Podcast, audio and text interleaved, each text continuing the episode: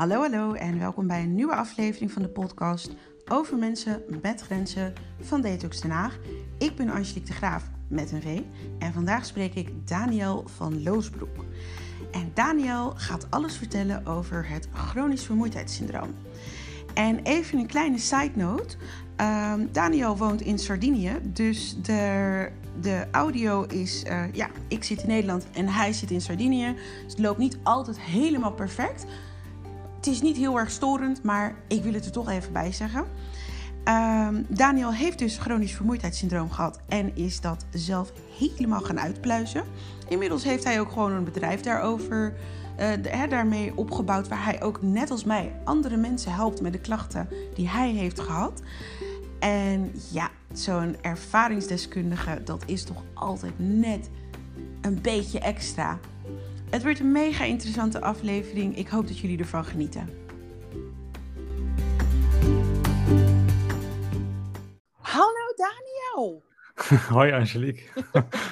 Dankjewel voor de leuke intro. Ja toch? Ja. Hey, vertel, um, ja, waar moeten we beginnen? Laten we beginnen bij, hoe heet jouw bedrijf? Ja, mijn bedrijf heet eigenlijk gewoon Daniël van Loosbroek. Uh, ik kon niet, uh, ik heb eigenlijk uh, toen ik het begon uh, niet goed nagedacht over een goede naam. Dus, uh, en inmiddels ben ik best wel bekend geworden, dus ik kan mijn naam ook niet meer veranderen. en um, ik doe alles in het Engels. En mijn podcast die, uh, die ik ook heb, die heet uh, Healing Differently. Dus anders helen. En dat is wel een naam waar ik Ja, waar ik me goed bij voel. Dus misschien dat ik hem ooit helemaal ga veranderen naar die naam. Ja, het heeft ook zijn voordeel, hè? Iets op je naam. Ja. Dat ja, persoonlijk. Dat is wel het voordeel. Er zitten ook wel nadelen aan, want uh, ja, het is moeilijk groeien. Maar ik denk ook niet dat ik echt heel groot wil worden, hoor. Want uh, dan heb je medewerkers en, en alles. En dat lijkt me ook niet ideaal. Hm.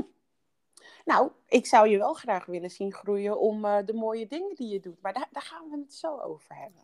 Over ja. de dingen die je doet. Laten we eerst teruggaan in de tijd. Um, want wat heeft gemaakt dat jij uh, het bedrijf hebt opgezet? Ja, ik ben, het, ik ben um, eigenlijk net zoals iedereen met een soort van burn-out. Um, ben ik zeven en een half jaar geleden uitgevallen. Maar ik kon vanaf de een op de andere dag helemaal niets meer. Dus ik kon geen trappen meer lopen. Uh, ik kon niet meer sporten. Uh, ik ging nog wel naar mijn werk proberen te gaan, uh, maar ik merkte al snel dat het gewoon echt niet ging, dat ik gewoon helemaal kapot was. Toen wist ik opeens niet meer wie ik was en hoe ik heette en waar ik woonde. Dus toen heb ik urenlang op een, bij een bushalte gezeten om te kijken van waar moet, waar moet ik nou eigenlijk naartoe. En toen zo begon voor mij het chronisch vermoeidheidssyndroom, uh, van de een op de andere dag. En dat heeft jaren geduurd. En op een gegeven moment kwam ik um, bij jou uit. En dat was eigenlijk wel een soort warm bad. Want je was eigenlijk de enige die me echt um, naar me luisterde, zeg maar. Heel veel mensen hadden allemaal wel een idee. En uh, van tevoren wisten ze het allemaal wel. En dat, ja, dat was nooit wat, wat, het uiteindelijk, wat uiteindelijk hielp. En op een gegeven moment heb je toen ook de Healy op me aangesloten. En op het programma bacteriën, drie keer, op honderd procent geloof ik. En toen na de eerste keer moest ik overgeven en toen voelde ik me al een stuk beter. En ondertussen was ik al heel erg bezig met emotioneel werk. En ja, ik heb echt een beetje, ik heb een beetje alles gedaan wat er maar was. Um, voor chronisch vermoeidheidssyndroom, wat, je, wat, wat, wat mensen zouden kunnen zeggen. Van medicijnen en pillen en uh, supplementen en uh, brain rewiring techniques, dat je... positief denken en, en N L P en nou ja, je, noem het maar op. Maar ik kwam elke keer toch uit bij dat emotionele stuk. Daar zat het voor mij. En achteraf gezien, want ik heb ooit eens een keer zo'n cursus gedaan. Dat heette toen de Lightning Process. Dat was een driedaagse cursus. Um, en dat was eigenlijk een beetje zo'n, zo'n hard sales. Van ben, je, ben jij het waard om, om te genezen? Ben jij bereid om te investeren? Heb jij genoeg geld om te investeren in je gezondheid? Zo ja, doe dan deze cursus en dan krijg je daarna allemaal wonderverhalen te horen. En nou ja, toen heb ik die cursus gedaan en daarna ging het ook wel een stukje beter hoor. Want ja, positief denken heeft ook wel gewoon invloed op je gezondheid. Maar toen op een gegeven moment dacht ik, ja maar wacht eens even, dit is wat ik deed voordat ik ziek werd. Gewoon elke keer mijn kop in het zand steken. Er is niks aan de hand, alles positief, yes, vrijheid, blijheid. En misschien was dat wel juist de reden waarom ik juist ziek ben geworden. Um, dus om op je vraag terug te komen. Uh, ik zoveel laat. Zoveel okay. on- nee, ik weet het nog hoor. Ik heb zoveel ontdekt en ik wil dat gewoon. Ja, ja, uh, ik wilde dat uh, met de mensen delen. Uh, ook gewoon middelen om het gewoon heel praktisch te laten zien. Dat je niet mijn weg hoeft af te gaan, die ongeveer zes en een half jaar heeft geduurd. Van, uh, van wat gezondheid nou eigenlijk is en, en wat het chronisch vermoeidheidssyndroom. Uh, Het, wat het erger maakt en wat, wat, wat, wat de reden zijn van de crashes en, en van de post-exertional uh, malaise. Dus die vertraagde reactie die mensen altijd hebben op, op activiteiten. Zonder ook echt een hard sales te doen. Maar het is, ik heb een programma op basis van donaties. En uh, voor een uh, schappelijke prijs doe ik coachings. Dus um, ja, ik wil het gewoon anders doen.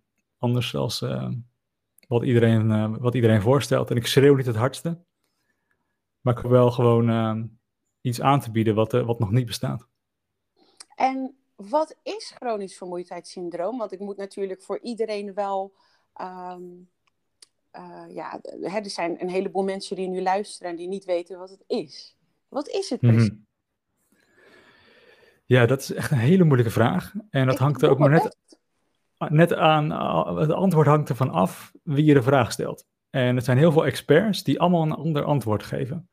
Dus de een die zegt het is een tekort aan mineralen en, uh, en andere substanties in je lichaam. Um, de ander zegt het is, uh, het is een mind-body uh, sy- syndrome. Uh, de uh, T M S, ik weet niet of je dat kent. Nee. Uh, T M S, dat is van dokter Sarno en die heeft ontdekt dat heel veel pijnen bij mensen psychisch zijn. En dat die pijnen daadwerkelijk er wel echt zijn, dus die zijn niet verzonnen.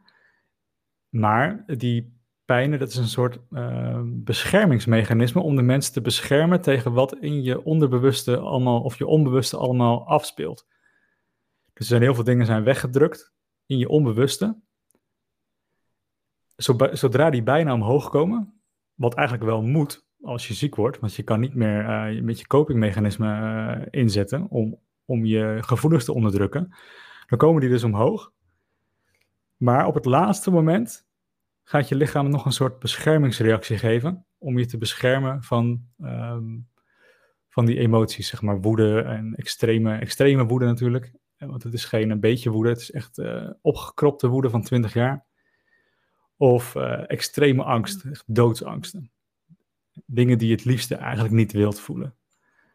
En op een gegeven moment heb je dan, volgens die theorie, heb je jezelf zo geprogrammeerd, je, je, je brain of je mind, dat die emoties, uh, een, uh, uh, hoe zeg je dat, voor je overleven een gevaar vormen. Misschien omdat je je ouders vroeger als kind niet die emoties wilden wilde ervaren, dat je dan bang was dat je niet meer werd geaccepteerd, of bang bent dat je niet meer bij de groep hoorde. En als kleinkind heb je dat eigenlijk al, heb je de, de, de, de basis gelegd, om sommige gevoelens te onderdrukken en sommige gevoelens te vergroten. En dat doen ook heel veel mensen uh, door bijvoorbeeld uh, copinggedrag in te zetten van de pleaser, de clown, uh, nou noem het maar op. Om iets uh, te laten zien wat ze eigenlijk niet zijn, uit angst om dat te voelen wat ze niet willen voelen. Dus dat nu ook weer... ga je heel diep hè, Daniël? Ja, ik ga, sorry, ik ga, heel, ik ga heel diep, sorry. We, we gaan een stapje terug, hè, want... Um... Ik denk dat mensen um, misschien wel uh, chronisch vermoeidheidssyndroom hebben en het niet herkennen. Um, dus dan, om dan zeg maar direct te springen naar de emotie, die, gaan, die link gaat, de, die, die connectie is heel snel voor ze. Ja. Dus Sorry. Ik ga toch terug, nee dat geeft niet, daar, daar zijn we samen voor. Um, ik ga terug naar hoe, hoe zouden ze dat kunnen herkennen, chronisch vermoeidheidssyndroom? Ja, um, vaak zijn er ups en downs. Dus dat zijn goede dagen en slechte dagen. Uh, de slechte dagen die lijken te komen na activiteiten. Dus dan een, heb je een, een, wat ze noemen een, uh, een, een vertraging van een activiteit. Bijvoorbeeld je hebt eergisteren iets gedaan wat je normaal gesproken niet doet. En twee dagen later krijg je opeens een klap. Um, het is, um, eigenlijk is het een beetje dezelfde reactie als een... marathonrenner die tegen de zogenaamde muur aanloopt. En dat noemen ze dan met chronic fatigue syndrome een, uh, een crash. En dan word je zo gestrest, word je op een gegeven moment, dat je niet meer kan slapen en dat je heel de dag gewoon gestrest bent. Helemaal onder, onder, onder spanning. En je krijgt nog allerlei andere symptomen. Mensen krijgen depersonalisatie, uh, slechte, ver, slechte vertering van eten. Ik ga je nog heel eventjes, ik ga je weer terugtrekken. Uh, depersonalisatie, zou je dat willen uitleggen? Ja, depersonalisatie, dat, um, dat is een beetje het gevoel dat je naast je lichaam staat. Uh, okay. dat, je, dat je er niet meer echt bent of dat je er niet meer bij hoort. Oké. Okay. Alsof ja. je leven aan je voorbij gaat en jij een soort van ernaast staat. Ja, dat, dat, hebben, dat hebben een aantal mensen hoor. Niet, niet, de meerderheid niet. Maar dat hoor ik de laatste tijd steeds vaker dat mensen dat erbij hebben. Depersonalisatie. Oké. Okay. Dus um, uiteraard vermoeidheid. Hè, want wat jij nu zegt klinkt als een extreme burn-out. Ja. Of ik misschien denk een... verder dan een burn-out. Of, of zeg ik dat nu verkeerd? Ja, ik denk dat het een burn-out, een burn-out in het kwadraat is, ja. Okay. Alleen, alleen, daar moeten we wel mee oppassen. Mm-hmm. Want er zijn zoveel, mensen zijn zoveel, zo vaak uh, voor gek verklaard met deze symptomen. Mm-hmm. Dat als je het enkel een burn-out noemt, dan voelen die mensen zich aangevallen. Uh, maar het lijkt er gewoon heel erg op. Ja, ja ik, ik, het klinkt heel erg als een burn-out. En vandaar dat ik doorvraag om... Uh, Hè, voor mensen die bijvoorbeeld nu luisteren en zoiets hebben van... ja, maar ik herken mijzelf hierin. Um, zodat ze uh, een, een pad krijgen van... hé, hey, je zou die kant op kunnen gaan. En um, hè, dus extreme vermoeidheid. Um, bij uh, podcast aflevering zes vertelde uh, Bernice ook... dat zij uh, zich zo voelde. Dus omschreef best wel wat jij nu zegt... Alleen zij noemde dat weer een flatline burn-out. Oh ja, dat dus, klinkt ook interessant. Ja, ik zei ook tegen haar, ik heb daar nooit van gehoord. Maar als ik jou zo hoor, denk ik... hé, hey, maar dat klinkt precies als wat uh, Bernice in aflevering zes zei. Ja. Um, maar uh, bij Bernice was er uh, wel herstel uiteindelijk. Het heeft ook vier jaar geduurd. Maar dan denk ik van... hé, hey, maar wat zou dan het verschil zijn tussen chronisch vermoeidheidssyndroom en wat... Een flatline burn-out bijvoorbeeld. Ja, ik denk sowieso dat het, dat het allemaal maar gewoon... Um, hoe zeg je dat in het Nederlands? Het zijn ja, labels die je erop plakt. Oké. Okay. Um, want je kan het ook long COVID noemen. Heel veel mensen krijgen deze klachten ja. ook naar wat ze COVID noemen. Ja, klopt. En het hangt ook heel erg van af naar waar je in het begin op uitkomt. Op de een of andere manier. Als je in het begin uit op chronische vermoeidheid uitkomt, dan ga je daarop zoeken. En dan ga je je meer op die richting focussen. Maar je kan je ook een beetje op een andere manier gaan focussen. Maar globaal gezien uh, zijn, zijn de klachten dus vermoeidheid. Er zijn heel veel verschillende vormen van vermoeidheid overigens. Vaak, vaak dan denk je van nou, dit is zo overweldigend. Ik kan dit niet benoemen. En ik heb laatst ook een keer een artikel geschreven. De tien verschillende typen vermoeidheid die er zijn. Uh, maar in het algemeen dus vermoeidheid, uh, hoofdpijn... Uh, Ook uh, zo'n spanning die mensen voelen op hun hoofd. Um, ik ben even de naam kwijt van, uh, van dat symptoom. Pijn in de, in de ledematen. Uh, licht- en geluidgevoeligheid. Gevoeligheid voor reuk, uh, voor geuren vaak. Um, vaak komt het ook in de slaap omhoog. Dus dan worden mensen ontzettend moe wakker. Eigenlijk gewoon doodmoe wakker. En ze kunnen ook niet meer in een diepe slaap komen. Je voelt je ook een beetje de hele dag alsof je een kater hebt. Maar je hebt gisteren ook een, bur- of een marathon gelopen. En je, bent ook nog, je hebt ook nog de griep. Zo voelt het ongeveer. Oké, okay, dat is een hele goede omschrijving. Ja. Als ik jou zo hoor... Ik weet destijds toen ik met jou bezig was... dat uh, focuste ik de behandeling volledig op uh, schimmels, bacteriën en virussen. Zowel met de Healy als met... Uh, met uh, de detox-apparatuur. En ja. even voor de mensen die niet weten wat een Healy is... want ik denk dat ook het gros van de mensen niet weet wat dat is... en we hebben het woord nu al een paar keer gezegd... dat is een uh, klein apparaat... Um, dat afstamt van de uh, Time Waver... en de Time Waver is een soort van de Nintendo... en de Healy is de, de Game Boy, zo leg ik dat vaker uit. En het is uh, frequentietherapie... En uh, ja, ik ben er ontzettende fan van. Uh, die apparatuur is ook te huur bij Detox Den Haag. Um, en te koop bij Detox Den Haag. Um, En ik ben zelf van een uh, aantal klachten afgekomen via de Healy. En uh, uiteraard heb ik ook andere mensen ermee behandeld en hele leuke resultaten gezien. Maar uh, dat je in ieder geval weet, als wij dat woord zeggen, uh, wat we daarmee be- bedoelen. En, uh, maar waar ik naartoe ging was, bij jou focuste ik me volledig op het behandelen van schimmels, bacteriën, virussen. En daar reageerde jij heel goed op. Ja, ik denk vooral die bacteriën op de een of andere manier. Want toen, dat programma, toen je dat programma aanzette, toen moest ik diezelfde avond nog overgeven. En uh, had ik heel de dag hoofdpijn. En toen de volgende dag, toen kon ik voor het eerst, want ik, mijn, een van mijn hobby's is schaken. Toen kon ik voor het eerst weer schaken spelen in, uh, in, in vijf en een half jaar tijd.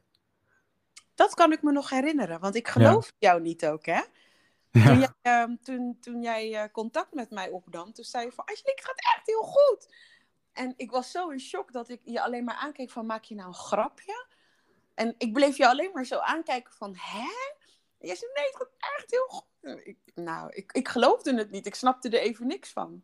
Ja, ik, ik moet wel zeggen, ik was nog niet klaar hoor. Met, uh, want ik begreep het, het chronisch vermoeidheidssyndroom nog niet helemaal. Mm-hmm. En ik, maar het was wel gewoon een belangrijke, een belangrijke stap in mijn lichaam. Of uh, in, in, mijn, in, mijn, in mijn herstel. Ik denk dat als je heel lang heel gestrest bent, dat je lichaam echt een broedplek wordt voor alles wat je er niet in wil hebben. En dat dat programmaatje gewoon even een boost heeft gegeven. Maar daarna was het wel weer noodzakelijk dat ik wel echt de kern van het probleem ging, op, ging oplossen. Wat bij mij gewoon mijn emoties waren.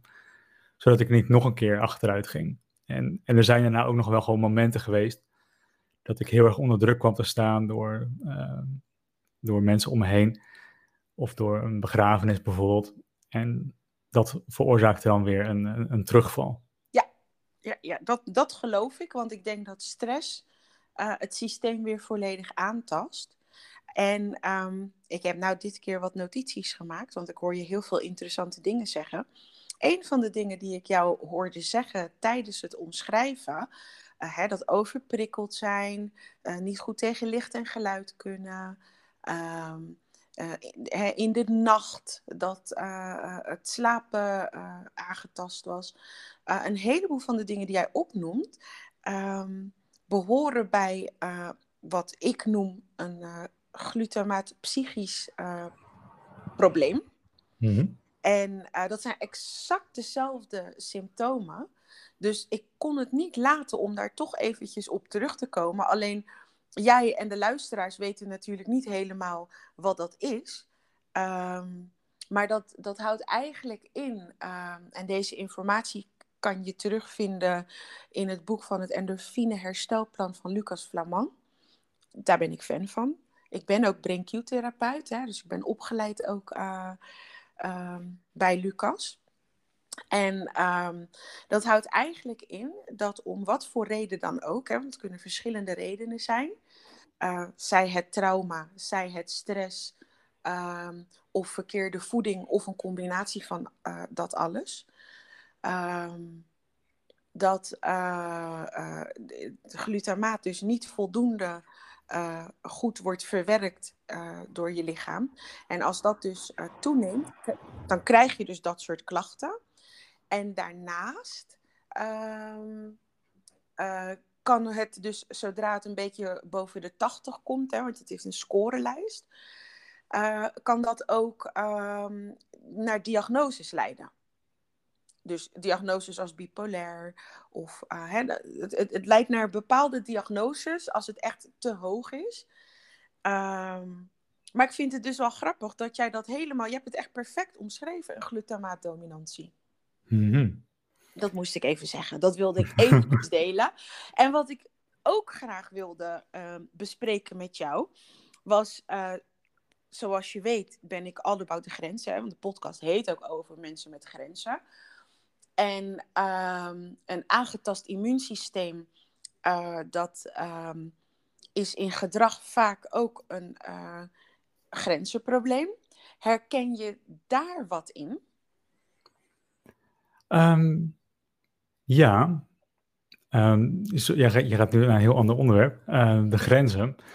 Ja, dat is voor, voor een ieder die ik spreek, uh, want ik spreek nu dagelijks mensen met chronisch vermoeidheidssyndroom. is dat echt wel, uh, wel een ding. En voor mij was dat ook wel een ding, maar ik moest me eigenlijk gewoon eerst leren af, afleren al het stressvolle gedrag, weet je wel. Dat je mensen toestaat, dat mensen je zeg maar leegzuigen, dat mensen je tegen je aan gaan kletsen met dingen die je helemaal niet wil horen. Of dat je dingen doet voor mensen die je helemaal niet wil doen. Dat je dingen toestaat die je niet wil doen. Um, ja, dat moest ik me gewoon echt allemaal afleren. En ik was, voordat ik ziek werd, was ik een, uh, werkte ik als comedian in dinnershows. Maar ik, heb me, ik moet heel die persoonlijkheid achter me laten. Gewoon dat clowntje van alsjeblieft vind mij aardig. Ja, die moest gewoon weg. En om aardig gevonden te worden moest ik natuurlijk mensen over mijn grens laten gaan. Want anders vonden ze me niet aardig. Dus ik trok ook weer alleen maar mensen aan die, uh, die, de, ja, die over mijn grenzen konden gaan. Dus het was een soort van uh, symbiotic relationship, zeg maar. Ja, dat, dat uh, zeg ik inderdaad ook altijd. Van, uh, hè, dat te veel geven maakt dat je bepaalde type mensen om je heen gaat aantrekken. Hè? De mensen die houden van nemen. Mm-hmm. Want dan krijg je een soort van match tussen de mensen die houden van nemen en de mensen die houden van geven. Ja. En dan krijg je scheve relaties. Ja. Dus ja, ook, ook in coachings dan... Um... ben ik echt bezig om mensen ja, proberen dat ze hun grenzen kunnen, kunnen behouden.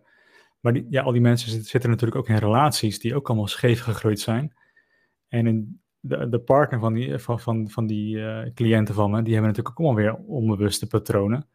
Dus ja, daar moeten we allemaal mee leren omgaan. En vaak achter die onbewuste patronen van beide kanten is eigenlijk gewoon een, een, een, een, een ja, hoe zeg je dat? Een... Uh, Sorry, ik, ik praat al maanden geen Nederlands meer. Een uh, beschadigd kindje, zeg maar. Uh, die een bepaald gedrag heeft aangeleerd.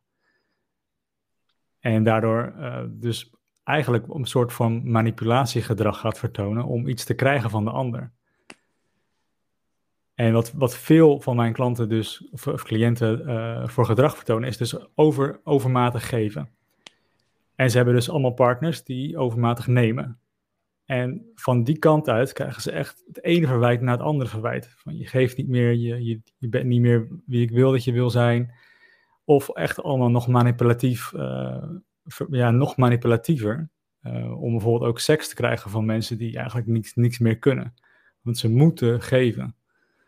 Dus ja, dat zijn allemaal echt dingen die bij, uh, bij grenzen horen, ja. Wat heftig. Ja. Ja, daar schrik, ja, daar schrik ik toch wel een beetje van. Um, ja, en, en uh, ik schrik ervan en uh, tegelijkertijd uh, ben ik blij dat je die herkenning en erkenning, of dat, dat je dat in ieder geval ook hebt gezien van, hé, hey, die grenzen, dat is echt een ding. En het herstellen van die balans, want daar heb ik het natuurlijk vaker over gehad met uh, Priscilla de psychologe. Um, Want inderdaad, hè, ik, ik weet niet of ik die YouTube, YouTube-video naar jou had gestuurd uh, over relaties in balans. Maar inderdaad, het moment dat um, er niet meer wordt gegeven, uh, dan krijg je daar commentaar op van, maar hey, ho eens eventjes, uh, waar blijft mijn dit of dat? Ja. En, maar ik denk dat het ook de realisatie is dat die relatie zoals het was niet gezond is voor je. Ja. En ik denk ook wel, want het klinkt allemaal heel negatief... ik denk ook wel dat beide partners um, elkaar nodig hebben... want wat ze eigenlijk het meeste willen is veiligheid. En ze hebben allebei een, een, een kind in zich dat ergens mee moet, moet dealen. En het klinkt natuurlijk heel heftig dat je mensen manipuleert... manipuleert voor seks in een relatie bijvoorbeeld. Maar als, als er genoeg veiligheid is, maar ook begrip voor elkaar... dan kunnen ze samen ook heel goed helen. En uh, de partner moet dat ook willen, denk dat, ik. Dat, ja, dat zeker, ja. Ja, maar ik, dat hoeft niet altijd zo te zijn. Het kan ook zijn dat die partner denkt van... ja, dag, hier heb ik geen zin in en uh, zoek het maar uit. Ja, ja daarom. Ik, ben, ik, ik krijg vaak de vraag of ik ook met relaties... Uh, uh, me daarop wil focussen, maar dat is niet mijn focus. Ik wil dat mensen gezond worden. En dat die relatie gezond wordt, dat maakt mij eigenlijk niet zoveel uit. Ja, en, ja ik vind het uh, erg interessant. Ik, uh, uh, want ja, dat zijn gesprekken die ik ook voer van... Uh, ja, weet je, uiteindelijk, het is jouw lichaam. En daar zal je keuzes voor moeten maken. Maar ik denk dat uh, chronisch vermoeidheidssyndroom is niet per se een specialisatie voor mij. En het is bij jou wel een specialisatie. En bij burn-out, wat wel weer mijn specialisatie is, zit je nog net iets eerder in het proces. Ik denk het ook, ja. Ik denk dat ik al een paar keer een burn-out heb gehad in mijn leven, maar gewoon door ben gegaan. Plus, ik denk dat ik, dat ik ook dermate getraumatiseerd was dat ik ook niks al niet anders kon. En ja, op een gegeven moment dan krijg je zo'n harde klap en dat alles omhoog komt. En ik geloof ook wel echt in die theorie van dokter Sarno, dat, dat heel veel van die klachten een soort beschermings, beschermingsmechanismen zijn. Om je te beschermen van wat er in je, onderbe- of in je onbewuste allemaal zich afspeelt. Ja, dat, het klinkt heel uh, plausibel en logisch wat je zegt. En ik ben, ik ben me daar ook nog verder op gaan focussen. Mm-hmm. Um, er zijn eigenlijk twee emoties, wat ik merk, die het heftig zijn. En dat is um, angst en woede. Dat komt omdat angst en woede, het, zeg maar, in het Engels het fight or flight mechanisme activeren. Dus vechten en vluchten. Met, met woede heb je dus uh, vechten. En dan krijg je een soort energie in je lichaam om sterk genoeg te zijn voor een gevecht. Mm-hmm. Dat is een beetje wat het is. Mm-hmm. En met angst krijg je een soort energie in je lichaam dat je, uh, dat je heel goed kan vluchten. Dus je spieren gaan beter werken, maar je verteringsstelsel, dat, dat gaat even niet zo goed. Je kan heel scherp denken. En, en heel veel mensen zitten ook echt vast dat ze echt heel extreem scherp kunnen denken. Ja, op een gegeven, op een gegeven moment leef je alleen nog maar in je hoofd. Dus heel de verbinding met het lichaam is weg. Dus dan, uh, dan zit die, die, die fight or flight energie, die zit zeg maar vast in je lichaam. En daarom focus ik me, focus ik me dus op die, die twee energieën. En als ik in coachings me daarop ga focussen, dan zeg ik gewoon even een paar keer van, ja, maar waarom, ben je, waarom zou je boos kunnen zijn? En dan gaan ze eroverheen. Ja, woede is niet goed, bla, bla, bla, bla, bla. Ja, maar ben je nou niet boos op het leven dat je zo moe bent? En dan gaan ze, proberen ze me weer af te leiden ervan. En dan ga ik nog een keer. En dan zeggen ze vaak zo van, ja, ik moet echt ophangen, want ik ben te moe nu. En dan zeg ik, nee, wacht even. Dit betekent dat je gewoon die woede hebt. En we gaan hem er nu gewoon uithalen.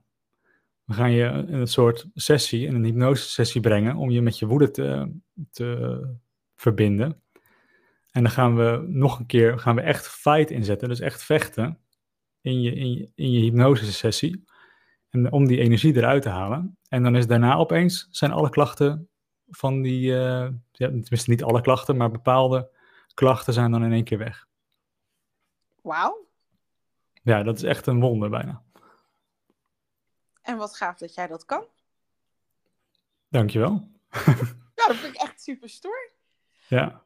Ik weet niet of jij... Uh, nee, dat zal haast wel niet. Maar ik had onlangs had ik um, een verhaal gedeeld op um, Facebook. En uh, het was nooit mijn bedoeling dat dat een heel ding zou worden, hoor. Het was meer gewoon, ik sprak iemand in de praktijk en ik schreef het gewoon op. Ik had niet eens... Weet je, normaal let ik nog wel op de tijd als ik iets post of zo. Maar ik heb het gewoon gepost. En dat was iemand die kwam hier en die zei van... Uh, uh, die had dus kennelijk de week daarvoor had ze uh, uh, een olie meegenomen. En um, dat was dus een olie tegen woede en boosheid. En dat noem ik nu de niet meer boosolie. En zij had die meegenomen.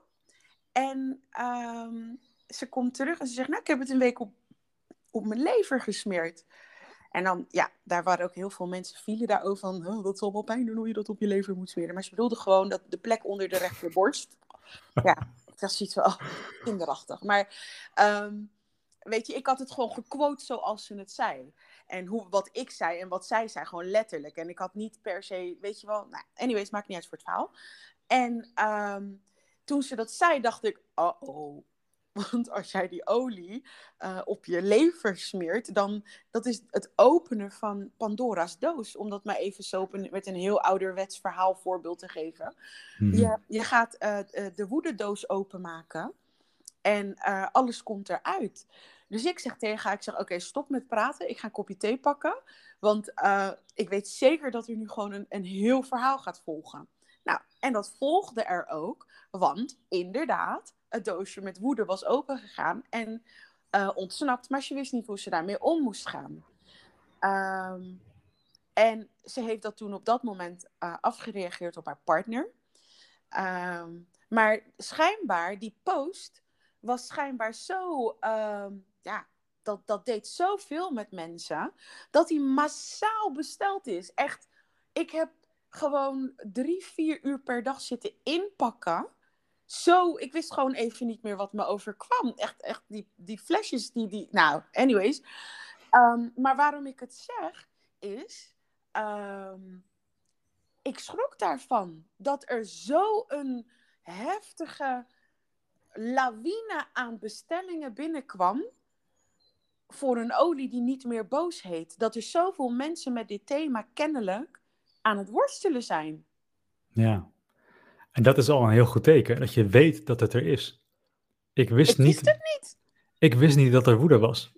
Nee. Niet. Ik wist niet dat het bestond. Ja, nou, ik zeg niet dat ik... Ik weet niet of je het nu over jou of mij... Ik zeg niet dat ik het niet wist. Maar ik wist niet dat het zo prominent... Uh, want ik bedoel, ik verkoop wel meer dingen hier zo. Um, een olie te, om be- voor kinderen om beter te slapen. Nou, weet je, zullen genoeg kinderen zijn. Om, maar dat, dat verkoopt gewoon normaal, weet je. Mm-hmm. Uh, of, of een olie tegen uh, buikkrampjes voor baby's. Of uh, uh, geen schuldgevoel, uh, weet je wel. Om die emoties van, het, van schuldgevoelens te ontladen. Of een olie die je helpt met grenzen aanvoelen. En negatieve grenzen afweren. Of eh, mensen die op een negatieve manier over je grens gaan. Dat zijn allemaal thema's waarvan ik weet, ja, dit is echt big. Dit is dit, hè? Maar de lawine bij boos zijn en woede, die had ik echt niet verwacht. Ik, ik ben me helemaal het leplazen dus gezoeken. En ik heb dus drie of vier weken lang non-stop zitten inpakken. Buiten mijn werktijden heb ik drie tot vier uur elke dag non-stop zitten inpakken. En toen was jij heel boos waarschijnlijk. Nee hoor, ik vond het helemaal niet erg, maar ik was wel geschrokken. Ik wist niet dat woede en boos zijn ja. zo'n groot uh, issue waren. Ja. Jij wel dus. Ik vind het leuk dat mensen bestellen, ik vind het knap. En ik zit even te denken, want... Um, is dat die olie die je op je hals smeert? Nee, dat is die... Dat is, uh, uh, of ik niet? Zeg nee. Zeker? Nee, dat is... Nee, dat, ik weet wat je uh, bedoelt. Ik denk zelfs dat ik het ook met jou besproken heb. Nee, dat is ik zeg nee. En die uh, helpt je dus vanuit je vijfde chakra eigenlijk, hè, je keel. Uh, helpt die je om uh, eerder aan te voelen wanneer iemand over je grens gaat. Um, je uit te spreken, je grens aan te geven. Dus wat hij eigenlijk doet, is hij haalt dat moment naar voren. Want vaak gebeurt het later pas dat je denkt... Oh, zo, maar ik had dat moeten zeggen. Of, huh, wat is er nou gebeurd? Ik weet, vroeger had ik dat achtenveertig uur later van... Wacht, wat zei die persoon tegen me? achtenveertig uur later wil je er nog op terugkomen. Weet je wel, die persoon kan lang doorgaan met zijn leven. En die olie haalt dat moment helemaal naar voren. En ik heb het dus echt verdund, zodat het niet zo heftig gebeurt als dat die reactie bij mij is. Heb ik het verdund, zodat het geleidelijk is in een tempo dat je zelf goed trekt. En het werkt tegen keelpijn oh, ja. als bonus. Ja. Maar nee, die, um, maar die werkt dus niet tegen woede. Uh, het is kardemom die werkt tegen woede. En boosheid. Oh, maar ja. als je dat dus meer ja. op je lever, dan gaat het, uh, het potje gaat open. En dan komt echt alles naar buiten. Ik weet nog de eerste keer dat ik dat had gedaan. Dat is ook hoe ik er trouwens achter ben gekomen. Want ik denk van, oh, een olie tegen boosheid. Nou, interessant. Ga ik op mijn lever smeren. En ik, ik puur. Puur, want ik spoor niet. Ik heb dat in puur op mijn lever gedaan. En uh, nachtmerries die nacht. Nachtmerries. Het waren de gekste dromen. En de volgende dag werd ik wakker. En dacht, wat heb jij nou? Wat is dit? Wat was dit voor afschuwelijke nacht? En toen, uh, nogmaals puur, hè, want ik verkoop hem niet puur uh, met, de, met dit doel. Uh, en toen um, lag ik gewoon in een deuk. Want toen herinnerde ik me van... Oh ja, ik had die olie daar gesmeerd. Nou, ik lag helemaal in een deuk. Ja. Ja, het was echt... Ik, ik kan me niet eens meer herinneren wat ik heb gedroomd. Want dit is jaren geleden. Want ik werk nu al zeven jaar met die olie. Ik weet niet meer wat het was. Maar ik weet wel dat ik echt dacht van... What the... Wat is er vannacht gebeurd? Dus zo zijn we beland op verdund. Ja, verstandig. Ja, zo, maar, zo, okay. zo, sowieso, ja, alles wat in het on, onbewuste zit, dat hebben we er uiteindelijk zelf gewoon inge, ingestopt. En we zijn ons er op de een of andere manier wel bewust van dat het er is, want vaak bepaalt dat heel ons gedrag. Maar om het allemaal tegelijkertijd omhoog te laten komen, dat, dat, dat, kan, dat kunnen we als mens denk ik niet aan. En ik denk dat dat bij mij zo gegaan is, dat dat mijn start is. Want ik heb op de dag voordat ik het, voordat ik dus zeg maar ziek werd, heb ik uh, drugs binnengekregen. En dat was M D M A. En dat is dus achteraf ook bedoeld om trauma's omhoog te laten helpen. En, maar ja, goed. Ik had geen uh, therapist of uh, geen therapeut. Dus ik denk dat het bij mij te snel gegaan is. En dat ik daardoor ook heel erg moe ben geworden. Nou, ik vind, ik vind uh, uh, wat jij net vertelde over um, dat die vermoeidheid dus maskert wat je niet wil voelen. Uh, ik herken dat ook wel. Maar bij mij is het niet vermoeidheid, maar bij mij is het verwarring. Dus als er, als er iets is, dan raak ik verward. Maar nu herken ik het wanneer het gebeurt. Dus als ik verward raak, dan weet ik van nee, blijf staan. Wacht rustig tot het... Uh, maak geen beslissing, maar wacht tot het... Uh, um, ja, tot het gezakt is. En dan uh, zie je ineens wel weer helder. Maar dat ik dan weet van niet nu reageren. Een soort van, ik wil geen freeze zeggen, maar verwarring is het echt. Ja. En ik kan me dus heel goed voorstellen met wat jij zegt. Als jij dat niet weet en dat die vermoeidheid het ineens van jou overneemt. Dat je niet dat verband ziet tussen, hé, hey, mijn lichaam wil geen woede voelen. Ja, en ik denk zelfs dat woede nog in mindere mate aanwezig was. Ik denk dat mijn hoofdemotie was angst. Wat overigens ook een heel groot thema is. Ja, en het, misschien heb je daar ook een olietje voor. Heb ik al, juniper berry. Oh, oké. Okay, ja. uh, wacht even hoor, wat zei ik? Niet meer boos, niet meer bang olie. Ik moet ja. hem opschrijven. Dat is een leuke naam. Maar het is, het is natuurlijk wel echt een grote stap om überhaupt te weten dat die angst er is. Want ik, als ik mezelf terugkijk als kind, was ik tot mijn twaalfde doodsbang. Elke dag, elke stap. En ik denk dat ik op mijn dertiende een beslissing heb genomen van ik wil dit niet meer voelen. En vanaf toen heb ik het nooit meer gevoeld. Nooit meer bang geweest. Ik, ging, ik deed alle, alle dingen die, waar mensen bang voor waren. En ik dacht dus op een gegeven moment, nou ja, ik ben Daniël. Ik ben nooit bang en ik heb nooit woede. Ik ben eigenlijk gewoon een goed mens die nergens bang voor is. Maar ja, zo bleek het niet helemaal te zijn. En toen, hè, dus uh, dan gaan we verder. Hè. Ik herpak hem weer, want ik wilde heel eventjes wel duidelijk hebben van uh, wat, zit, wat, wat is het exact? Hoe herken je het? Uh, en we hebben dus eigenlijk ook al een beetje naar voren gebracht uh, um, wat eronder kan liggen. Um, heb jij tips voor mensen die uh, met chronisch vermoeidheidssyndroom? Nou, dat is een goeie, denk ik. Jazeker. Um, dat is mijn werk. Ik denk dat de eerste stap uh, veiligheid is. En de tweede stap is verbinden met het lichaam.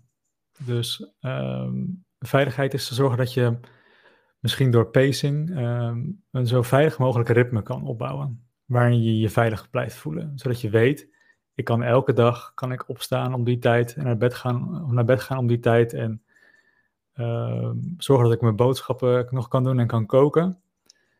Zodat je dat blijft doen en daarnaast verbinden met het lichaam. En dat is, in het begin is dat gewoon heel moeilijk als je uiteindelijk gewoon... op de een of andere manier totaal gedisassocieerd bent met je lichaam. Helemaal in je hoofd leeft. Dus dat ook weer heel rustig beginnen om, om, het, uh, om het veilig te behouden. Eerst verbinden, gewoon uh, jezelf een beetje wrijven over je benen. Hoe voelt dat? En daarna rustig bodyscans te gaan doen. Zodat je steeds meer in je lichaam aan gaat komen. Want daar zijn... En dat, dat, is, uh, ja, dat is een hele moeilijke plek dan, uiteindelijk, uiteindelijk het lichaam. Want dat is ook precies de plek waar al die emoties zitten. Dus dat moet echt heel rustig uh, opgebouwd worden. En daarna zou ik als, uh, als beginstappen ook focussen op mindfulness. Hier en nu, meditatie. Zodat je niet elke keer geneigd bent om te gaan kopen met die energie die je, gaat, die je voelt. Om bijvoorbeeld, wat, wat heel veel mensen doen, is dat ze dan uren per dag op een smartphone zitten te scrollen. Een beetje doomscrollen. En wat er allemaal mogelijk uh, met die mensen aan de hand zou kunnen zijn. En dan maak je het alleen maar erger en dan word je super gestrest. En dan ben je nog minder in je lichaam. Dus ja, de eerste stappen, dat zijn een beetje de eerste stappen die ik zou aanraden. En ik kan het natuurlijk niet laten om ook te vragen of je... Uh, en excuus, ik vind dat hele goede tips trouwens. Ook hele moeilijke trouwens, uh, moet ik ook nog daarbij zeggen. Ik denk dat het heel lastig is uh, voor iemand die uh, zichzelf hierin herkent om uh, dat toe te passen. Dat denk ik, maar dat weet ik natuurlijk niet zeker, maar dat denk ik. Um, ja. En heb je ook tips met betrekking tot die grenzen? Naast natuurlijk de podcast over mensen met grenzen. Um, ja, de podcast natuurlijk. Ja? Nee. nee, ik, zit, ik, zit even, ik probeer het eventjes goed samen te vatten in mijn hoofd. Mm-hmm. Uh, in de vijfde module van mijn, uh, want ik heb een... Uh, Een, een soort programma op mijn website, wat mensen op donatiebasis kunnen volgen, mm-hmm. gaat het om um, um, schrijven, dus journalen, zeg maar. Dus dat je mm-hmm. gewoon uh, gaat zitten. Ik zou het niet op, op een smartphone doen, want dat trekt je weer een beetje uit je lichaam. Mm-hmm. Maar op een stuk papier, met een pen, gewoon je gedachten op te schrijven. En ik heb ook daar nog een, een vragenlijst in het Engels uh, van dertig dagen, dat je elke dag vragen kan invullen, mocht je het heel moeilijk vinden om te schrijven. En dan, ja, dan raad ik zelfs aan om elke zin op een, op een gegeven moment te beginnen met een scheldwoord. Zodat je je woede kan gaan voelen. En dan kom je er eigenlijk achter van, jemig, ik ben zo geïrriteerd op sommige mensen vanwege hierom. En dan word je je eigenlijk maar een beetje bewust van je, van, van je, van je, van je grenzen. En ook van die emoties natuurlijk die erbij horen. En dan, dan, pas, dan pas kan je, kan je ermee gaan werken natuurlijk, als je, als je weet dat ze er zijn. Ja, ja, ja ik, ik, dat, ook dat herken ik heel erg. Dat, uh, ik vind dan dat ik altijd hele simpele vragen stel, hè, heel droog en simpel. En dat dat ook best wel een pittige impact kan hebben als ik met mensen in gesprek ben. Ja, dus dat ik was vind zo... dat een hele goede tip. Daar wilde ik je echt nog heel, heel erg voor bedanken trouwens, want... De allereerste keer dat ik bij je was, toen had je echt de tijd voor me genomen en naar me geluisterd. En dat was voor mij de allereerste keer, en ik was toen al iets van vier en een half jaar ziek of zo, dat iemand naar me luisterde. Nou, graag gedaan. Dus dat doe je hartstikke goed. Ja, dankjewel. Ik, uh, ik uh, weet niet wat ik moet zeggen nu, dankjewel. Ik zit een beetje zo... Oh, oh, oh. Ja. ja, ja, nee, ja, maar ik, ik vind dit ook... Ik kan me ook echt herinneren... Uh, en dat is al heel wat met mijn geheugen... want uh, zo denderend is dat niet... maar ik kan me heel goed herinneren... Um, uh, ja, jouw verhaal. Ik vond jouw verhaal zo interessant. Natuurlijk had je ook een heel interessant beroep. Dat, dat, uh, ja, dat, dat boeide me wel. Vond ik wel heel interessant uh, allemaal... Um, en uh, en ik, ik heb ook een soort van, um, is compassie het woord? Een, een, een drive, uh, dat ik als iemand heel erg gedreven is om te genezen, dan, dan wandel ik graag mee. Hè, soms ja. krijgen mensen bijvoorbeeld um, op een hele rare tijdstippen of op hele rare momenten uh, een berichtje van me. Dan dacht ik, ja, sorry, sorry, sorry, maar en dan houdt het mij dus gewoon bezig. Van, hé, hey, die persoon heeft dit. En zolang als die persoon aan het, uh, ja, moeite aan het doen is om te herstellen, uh, blijft dat dus ook in mijn hoofd. Ik weet bijvoorbeeld, een keer had ik een, uh, een man en uh, ik, kon, ik kon zien dat hij een dopamineprobleem had, maar... Het was een dopamineprobleem waar ik op dat moment niet mee om kon gaan. Omdat ik op dat moment de BrainQ-opleiding nog niet had gedaan. Uh, dus eigenlijk de, de vorm van uh, problemen met dopamine op het gebied van A D H D. Dus dat betekent niet dat je per se A D H D hebt, maar er is een, uh, ja, een dopaminevorm die iets meer richting de schildklier gaat. En er is er eentje die meer richting A D H D gaat. Dat is de makkelijkste manier waarop ik het kan uitleggen. In ieder geval, ik had op dat moment die kennis niet. En, um, maar ik kon wel zeggen, dit is een dopamineprobleem. Alleen uh, de normale dingen die ik geleerd had, zoals Mucuna pruriens of tyrosine of wat dan ook. Het hielp niet, want het was in een andere richting die ik nog niet kende. Lang verhaal kort. Mm-hmm. Toen ik uh, uh, die opleiding dus had afgerond en begreep hoe het in elkaar zat uh, en wist wat hij moest gebruiken, heb ik hem uh, een berichtje gestuurd. Ik heb het besteld. Hij is uh, langsgekomen, want hij, hij woonde niet in de buurt. Uh, dus hij moest wel een uurtje rijden. Hij is gekomen, hij heeft het gebruikt en hij was er vanaf gekomen. Maar dat hele proces was anderhalf of twee jaar. En hij is gewoon, het blijft in mijn hoofd van, hé, hey, wacht eens eventjes. Heb ik dat ook wel eens bij jou gedaan, dat ik zomaar op rare tijdstippen ineens zeg, probeer dit! Ja, ja, ja, ik heb van jou ook, uh, dan, dan, en dat ik me dan bijna schuldig voelde om, om, schuldig voelde om terug te sturen, om terug te, te antwoorden, omdat het dan tien uur uh, 's avonds was of zo. En dat ik denk, ja, wil je niet liever in bed liggen?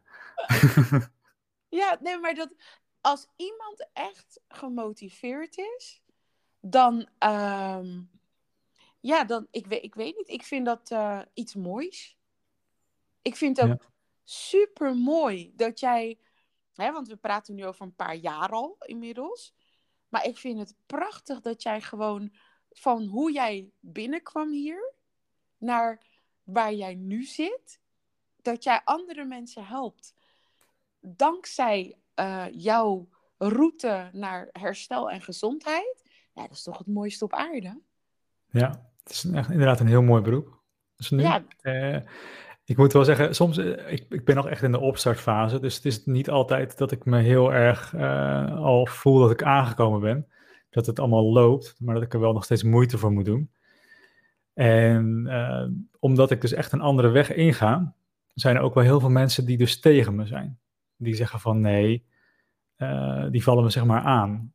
Het, is niet met, het heeft niks met emoties te maken. En, uh, of die voelen zich uh, dat, ik, dat ik ze aanval. Omdat ik zeg van dat ze kunnen genezen bijvoorbeeld. Of omdat, en dat ze dan denken van ja, maar zeg je dus met andere woorden dat ik zelf schuldig ben aan die conditie. Dat het mijn eigen schuld is. Dan zeg ik ja, nee. Maar ja, dus het is, het is wel een moeilijk beroep ook, vind ik hoor. Maar ik denk dat je dat altijd wel houdt. Um, als je je begeeft op dit gebied. En het is ook helemaal prima, hè? Um, het, eigenlijk is het prima. Joh, als je er niet klaar voor bent, dan niet. En wanneer je er wel klaar voor bent, dan hoor ik je wel. Ja. Toch? Jazeker. En, en, en er zijn dus voor chronisch vermoeidheidssyndroom echt um, heel veel um, programma's. Um, Waarin mensen zeg maar in zo'n, zo'n val komen. Uh, en op een gegeven moment moet je dan heel veel geld gaan betalen. En dan krijg je dagenlang krijg je te horen hoe goed de techniek is. En die techniek leer je dus zelf. Dus dat is een positief denken techniek. In vijf minuten tijd leer je die dan. Uh, dus dat, dat, is een beetje, dat zijn een beetje de concurrenten. Ja, maar ja. Nou ja, weet je, als dat, misschien werkt dat voor sommige mensen. En fantastisch. En uh, voor de mensen die, uh, ja, die uh, zich herkennen in wat jij nu vertelt en uh, dat, dat aan willen pakken, uh, daar, daar ben jij dan voor. Kijk, ik ben ook niet uh, geschikt voor iedereen. Ja, ja, dat is waar, ja. Ja, het is, het is echt uh, uh, ja, een, een bepaald type persoon. Ik, ik, ik werk graag met mensen die ervoor gaan. Wat ik, wat ik wilde zeggen, nu we over onze ontmoeting uh, spraken. Je, je had me toen zo'n voetbalbad gegeven en ik was natuurlijk heel kritisch. Uh, ik dacht, ja, ik weet niet hoor, ik heb nou al zoveel dingen gedaan. Maar ik was, ik was diezelfde middag nog thuis en ik, had, ik heb altijd een hangmat, want dat is echt de beste plek om te ontspannen, vind ik. En ik kon, ik kon niet meer de hangmat uitkomen. Ik heb heel de dag, misschien wel zes, zeven uur lang, lam in die hangmat gelegen. Zo ontspannen was ik. Heerlijk. Ja, ja. En, en, dat dan, en dat dan dus na, na jarenlang chronisch in de stress te zitten. En dan uh, zo'n voetenbadje en daarna ben je gewoon ontspannen. Ik denk, ik denk wel dat daarna, daarna komt het weer terug, dit is de stress. Um, maar het was echt wel een eye-opener. Van, kan ik zo ontspannen zijn? Nou, wow. Dat is mij dus ook gebeurd uh, toen ik het voor het eerst deed. Uh, dat was dus midden in mijn burn-out. Um, en toen um, was ik nog in de fase van ik moet dutjes nemen en ik moet mijn energie sparen om ergens naartoe te rijden. Dus ik had het plan gemaakt van oké, okay, ik ga naar, uh, ik ga daar naartoe. Want ja, weet je, ik wilde eigenlijk nog afzeggen, maar het was een beetje last minute. En toen dacht ik, oké, okay, dan ga je daar naartoe. En dat was dan vlak bij mijn vaders huis nog een beetje. Dus toen dacht ik, nou, weet je wat je doet? Want uh, dat ga je natuurlijk niet trekken om heen en weer te rijden. Dus dan ga je daarna eventjes naar papa's huis. Ga je daar een dutje doen. En daarna rij je terug uh, uh, om mijn dochter van de crash te halen. En toen uh, had ik het voetenbad gedaan. Ik naar mijn vaders huis en ik kijk en denk, oeh, het is hier echt smerig. Dus ik ben gaan schoonmaken. Maar gewoon echt, dat hele huis heb ik schoongemaakt. Echt niet normaal. En terwijl ik bezig was, dacht ik, huh, dat is toch tijd voor je dutje? En toen realiseerde ik me wat dat voetenbad voor me had gedaan. Natuurlijk had ik al mijn energie weer verbruikt in de schoonmaak van zijn huis. Dus ik kon niet wachten op mijn volgende behandeling. En daar waarschuw ik nu mensen ook voor, hoor. Van joh, als je, als je energie krijgt, hou hem vast. Ga niet uh, gekke dingen doen. Maar ik snap het ook wel weer. Want ineens denk je, hé, hey, ik kan weer. Dan ga je als een kip zonder kop alles doen. Vooral als je ja. een burn-out hebt. Ik, ik had een keertje met iemand van uh, Noordeinde Clinics. Nou, een keertje. Was een paar weken geleden. Uh, die doen ook detox voetenbaden. En uh, toen zei hij ook van ja, uh, hij is gespecialiseerd in fibromyalgie en ik dan in burn-out. Uh, en we zaten te kletsen en hij zegt, ja, maar ik word daar toch zo knettergek van. Uh, dan, dan help ik ze en daarna gaan ze drie seconden later, dan verspillen ze al hun energie weer. Ja, dus ja, ik weet het. Dan moet je ze ja. gewoon op aanspreken van niet doen. Ga gewoon rustig naar huis, lees een boek, hou hem kalm en je moet die energie vasthouden tot je volgende afspraak. Ja, maar... Niet, niet te vergeten, hè? Ook fibromyalgie, dat is ongeveer hetzelfde als chronisch vermoeidheidssyndroom. Alleen dan komt het er meer uit in pijn in plaats van uh, vermoeidheid. Maar deze groep mensen, die voelen zich zo schuldig dat ze niets doen. Die voelen zich zo slecht dat ze denken van eindelijk kan ik weer goed zijn. Ik kan weer wat doen. Ik kan mijn, mijn waarde weer laten zien. Dus het is bijna on, onomkomelijk dat, dat deze mensen weer uh, heel veel gaan doen. En tegelijkertijd ook als je dus weer heel veel dingen gaat doen... Als je dus niet gewend bent en stel dat angst een rol speelt, dan kan je dus weer allemaal onbewuste angst die je niet voelt gaan, gaan, gaan, uh, gaan opbouwen voor de activiteiten die je doet, omdat je goed wilt zijn, vanwege je schuldgevoel, waardoor je dus na zo'n activiteit weer slechter eraan toe bent als tevoren. Zo, die ging even diep. Ja. Maar weet je, uh, we naderen het einde, hè? En... Ik heb wel een uh, heel goed beeld ontwikkeld van uh, wat er volgens jou, zal ik het dan, zeg ik het netjes toch? Want er zijn ja. verschillende invalshoeken, uh, achter die klachten schuilt. En daar ben ik eigenlijk wel heel blij mee, want dat wist ik gewoon oprecht niet. Hè, dus dat het, uh, het niet willen voelen van uh, bepaalde emoties, en dan met name angst en woede, Um, kan vermoeidheid of pijnklachten geven. Zeg ik het ja. zo goed? Ja, of uh, zelfs nog veel meer klachten. Duizeligheid, uh, misselijk, uh, brain fog, uh, dat je het niet meer helder kan nadenken. Mm. Uh, wat er nog meer? Nou ja, dat, uh, dat een beetje, ja. Ja, ik ben mijn ja. hoofd aan het schudden. Yeah. Ja. ja, bij mij is het dus brain fog. Ja. Dat heb, dat heb ik ook heel erg gehad in het begin. Maar gelukkig ging dat voorbij. En wat ook wel leuk is om te vertellen is dat uh, dokter Sarno, want daar ging ik me een beetje op concentreren. Alleen hij deed niet heel veel over het loslaten van die emoties. Daar deed hij eigenlijk helemaal niks mee. Dus het was wel een beetje een, een doodlopend pad uiteindelijk.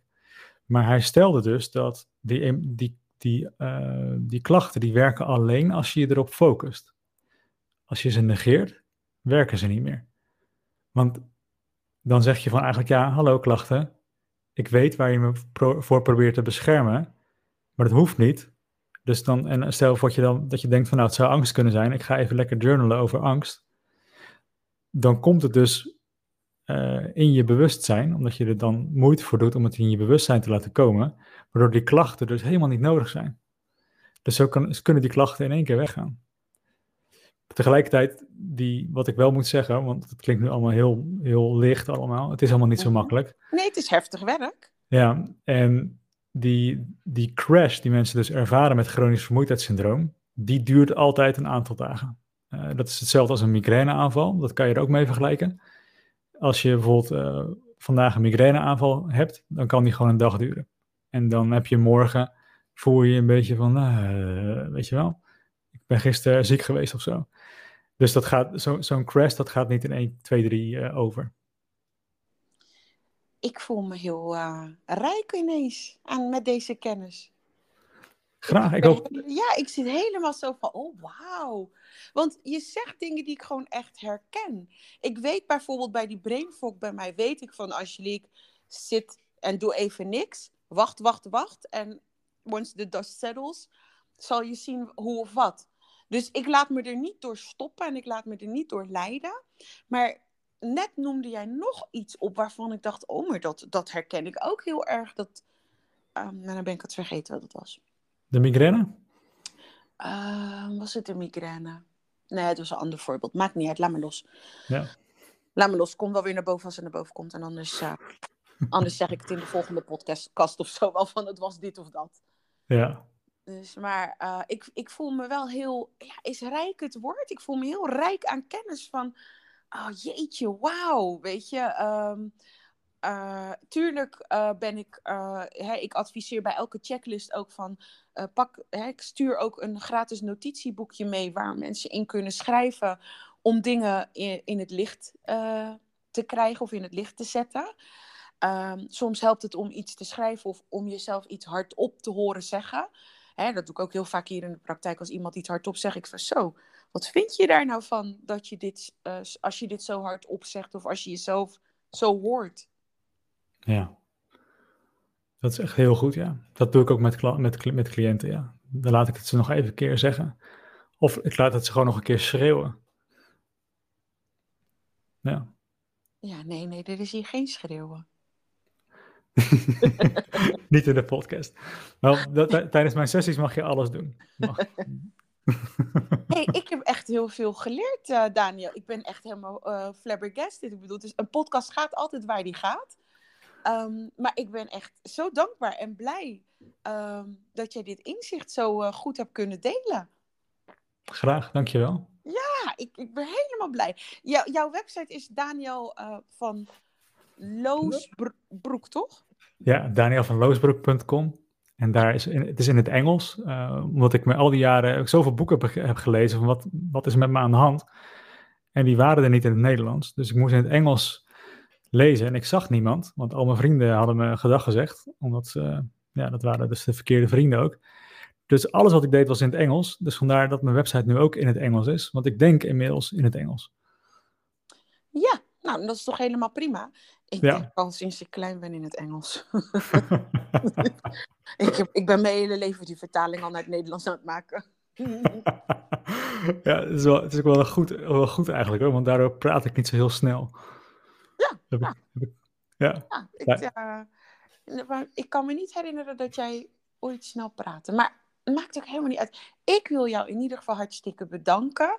Je hebt ook zelf een hele leuke podcast. Dus daar kunnen mensen natuurlijk ook uh, jou op vinden. En ik kan het natuurlijk ook onder deze podcast kan ik uh, die gegevens delen. En uh, ik zie ook af en toe video's van jou voorbij komen. Dus je hebt ook een YouTube kanaal. Zeg ik dat goed? Ja, ook op YouTube. Ook mijn naam, Daniël van Loosbroek.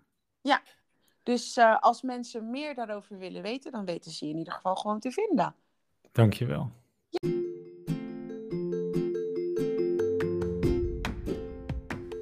Dikke, vette wow. Wat een eye-opener is deze aflevering. Ik, uh, het was gewoon begonnen als, hey Daniël, zullen we eventjes een podcast opnemen voor de gein? En het eindigt in, oh my goodness, wat is dit? Hey, Daniël heeft ook een nieuwe website. Dat is release c f s punt com. Dus loslaten van het chronisch ver, uh, vermoeidheidssyndroom. Maar dan in het Engels. En uh, blijf er niet mee rondlopen. Het is echt ontzettend vervelend. Maar je bent niet de enige. En uh, pak, uh, het, uh, pak het aan op een manier die voor jou goed passend is. Het is niet mijn expertise, maar ik kan je in ieder geval ondersteunen met het hele pathogene deel, dus schimmels, bacteriën, virussen. Um, en voor het emotionele deel hebben we natuurlijk Daniël. Hey, ik uh, zie jullie bij de volgende podcast.